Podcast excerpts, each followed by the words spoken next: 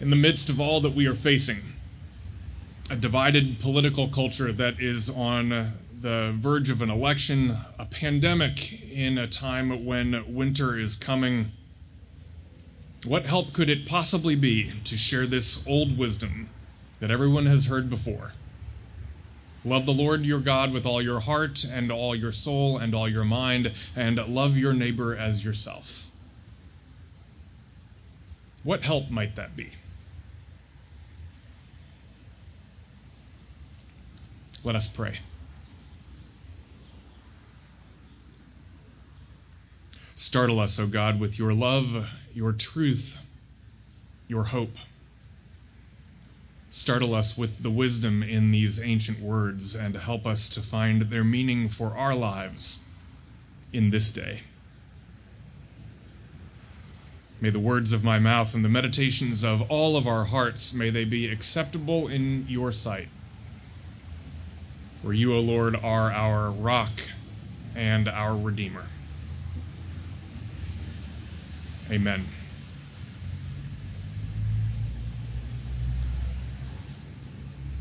A number of weeks ago, I shared in a sermon that I have been reading The Splendid and the Vile, Erik Larson's most recent book.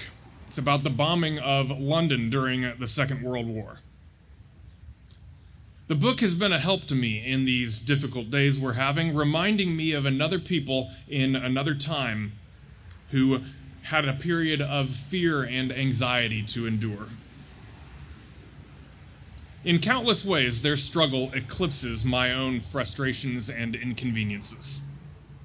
I'm still reading the book. It's long and I'm busy, and I tend to read a number of things at the same time, so I'm still not finished. But today I'll share a little bit of an update of what I've read. One of Larson's strategies is to show that the residents of London were not all the same, and we should not remember them that way.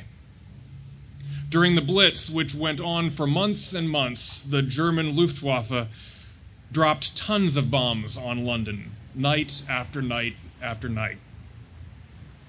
False propaganda claimed that the bombing pursued strategic military targets, but in reality, it was te- intended to terrorize the civilian public the variety of reactions in London was fascinating. I was taught in school that most Londoners spent countless hours in bomb shelters below the city. But that was only uh, true of a minority of the population. Out of the fear of being buried alive, many insisted on staying above ground. After long stretches with little or no sleep, others insisted on their own beds and some had the desire to watch the fight unfold from an upper story window or even while on a walk through the dark, empty streets. People endured those frightening nights in a range of ways, knowing that no one strategy would guarantee their safety. Some people lost their homes in the city, and they became resettled refugees in the countryside Government volunteers helped dock workers to find shelter in the spare bedrooms of country gentlemen. Strangers from different walks of life became roommates. So much of life was upside down. And yet, in the midst of the upheaval, daytime continued in a more normal way than you might expect, with crowded street markets full of shoppers shows in the theaters and afternoons in the parks. And just as they had before the Blitz, people taught their children and went to work and fell in love, all while many, many people were dying. This range of experiences of the Blitz, it has kept me thinking about our own situation and the tremendous variety of experiences and reactions that are out there. My own experience is that of trying to balance a job and a family.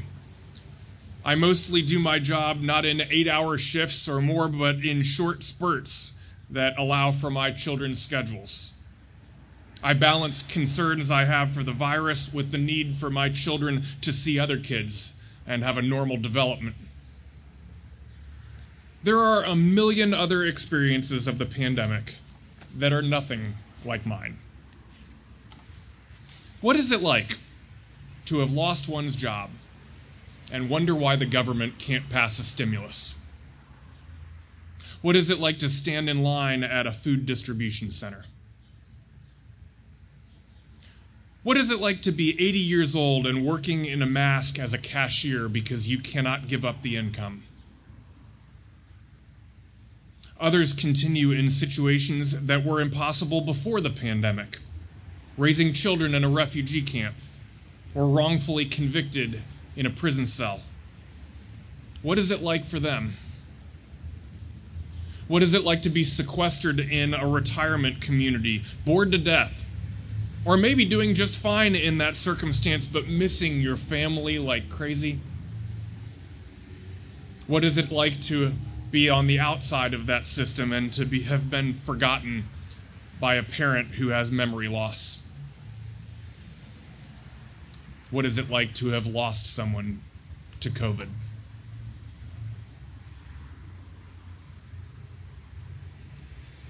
In the midst of it all, just like for the British, our life continues. We teach our children and go to work and fall in love. Scientists work tirelessly to find a vaccine and to figure out how we will distribute it. Medical professionals and business leaders innovate at incredible speed to keep up with new and changing demands. Young people start married life in distanced small groups of the people they care about the very most. Families rediscover simple things at home. Parks and walks and nature are their diversions. We find ways to persevere. Here's what occurs to me so often these days when I preach. Maybe you heard something in what I've said so far this morning that really resonated with you, where you thought, yeah, yeah, that's my situation. But just as likely, maybe you heard nothing of the kind. Because no matter how many situations or how many atten- uh, uh, how many different circumstances I seek to be attentive to, one of the marks of this time of crisis is that it is different for everyone. And so, with no shame or embarrassment, but simply with honesty, I admit that I am helpless to find some inspiring story, or some wise saying, or some clever analogy that will be helpful to all or even most of you. Inevitably, much of what I choose to say will not meet you where you are and will fall on deaf ears. This is why we need to hear from Jesus. I wonder if you have noticed, as I have, how tempting it is to chase after new information these days. You see, in the midst of my inadequate attempts to speak to all of you, to tell you something new, Jesus has something to say to all of us ancient wisdom from the God who created every one of us. His words are nothing new. Have you noticed, as I have, how tempting it is to want something new these days? Any small grain of wisdom, any new discovery that might help you to regain a sense of command and control. If you're anxious about the election, any new poll, any gaffe from a candidate, any information about the early voting that points things your way, we meet these this news with great interest. What if from that little grain of information might grow the salvation of our political life? A similar thing goes on with respect to the virus. When will the vaccine be ready? How will it be distributed? And when will I be confident that it is safe and effective? When will the surge plateau or slow down? What new information about transmission will help me to feel safe doing something new or regular and healthy and normal that I love? Any new information that might answer these questions leads to great enthusiasm and joy that maybe some aspect of this might soon be over. in moments when we are more grounded, we know that the problems of these days are not going to be solved by anything in your news feed. No outcome to the election will instantly heal the divisions in our culture. No vaccine, even a miraculously effective one, is going to erase the long term effects of this pandemic. We do not so much seek a solution as we do a way of living in the midst of these days and in the days of recovery that lie ahead. A way of living. That's what we're looking for.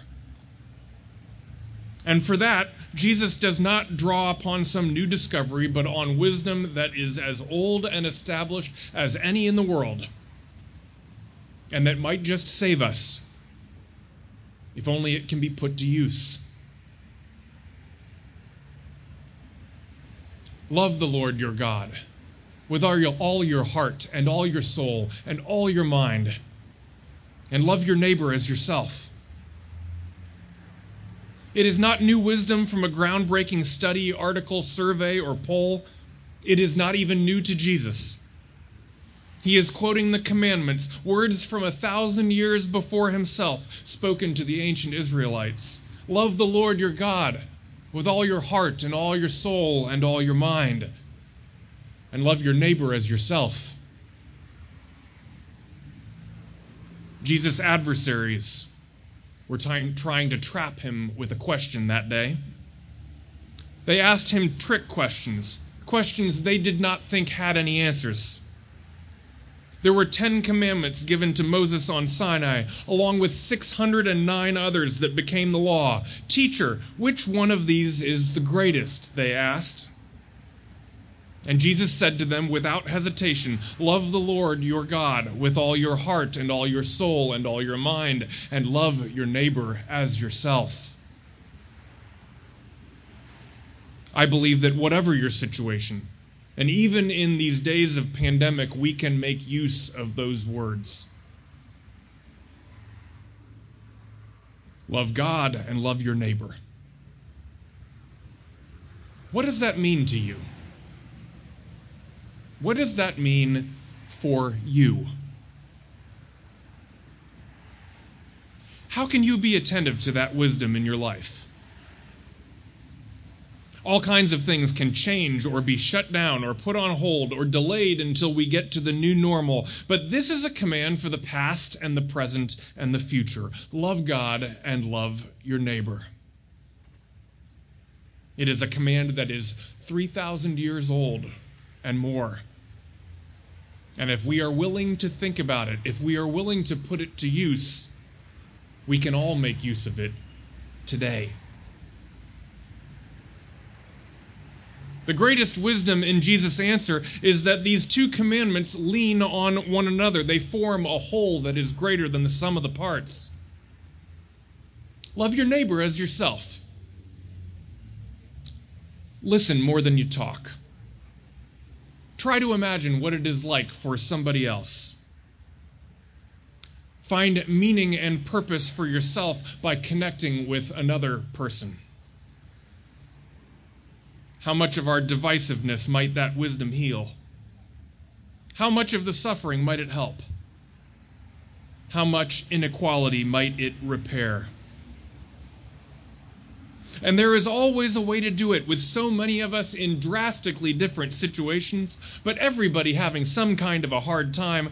There is always a way that we can do things to love one another. But so many of us are so stretched, feeling like we have no bandwidth left to help somebody else. And that's why we need to love God doing external work in the world, loving your neighbor, it requires internal strength. We need to take care of ourselves and our spiritual lives, fortify our spirits, remind ourselves that we are loved by our Creator. Because it is only from the deep well of God's love that we draw the strength to love others.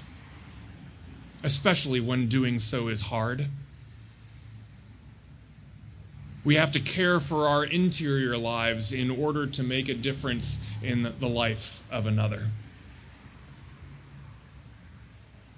The pages of the Bible are full of the stories of people who did internal work in order to do external work, who nurtured their spirits in order to love other people.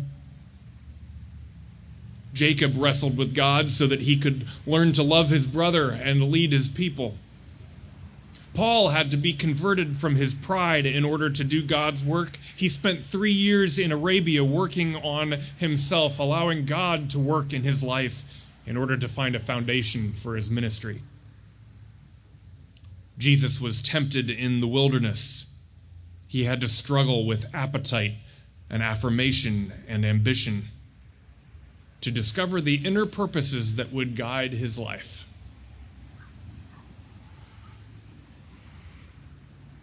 It will be impossible for me to name a single idea or experience or spiritual practice any way of doing internal spiritual work that will make sense to everyone, that will appeal to every one of you. Each one of you is different, a unique child of God, and you are fed in different ways. But here is a conversation that is worth having with each other and with as many people you can find who are willing to have it. How are you loving God in these days? How are you caring for your spirit and doing the internal work that we all need to endure a struggle? And how are you finding ways to love your neighbor? Share your wisdom with each other. Share your wisdom with, uh, with each other about what it means to love God and to love your neighbor. We need to share these things in order to sustain one another in these days. Every one of us is different, a unique creation of God with our own stories and struggles. Jesus has a way of speaking to every one of us, wherever we are. He reminds us that other people are different from ourselves, so be curious about them and seek to love them.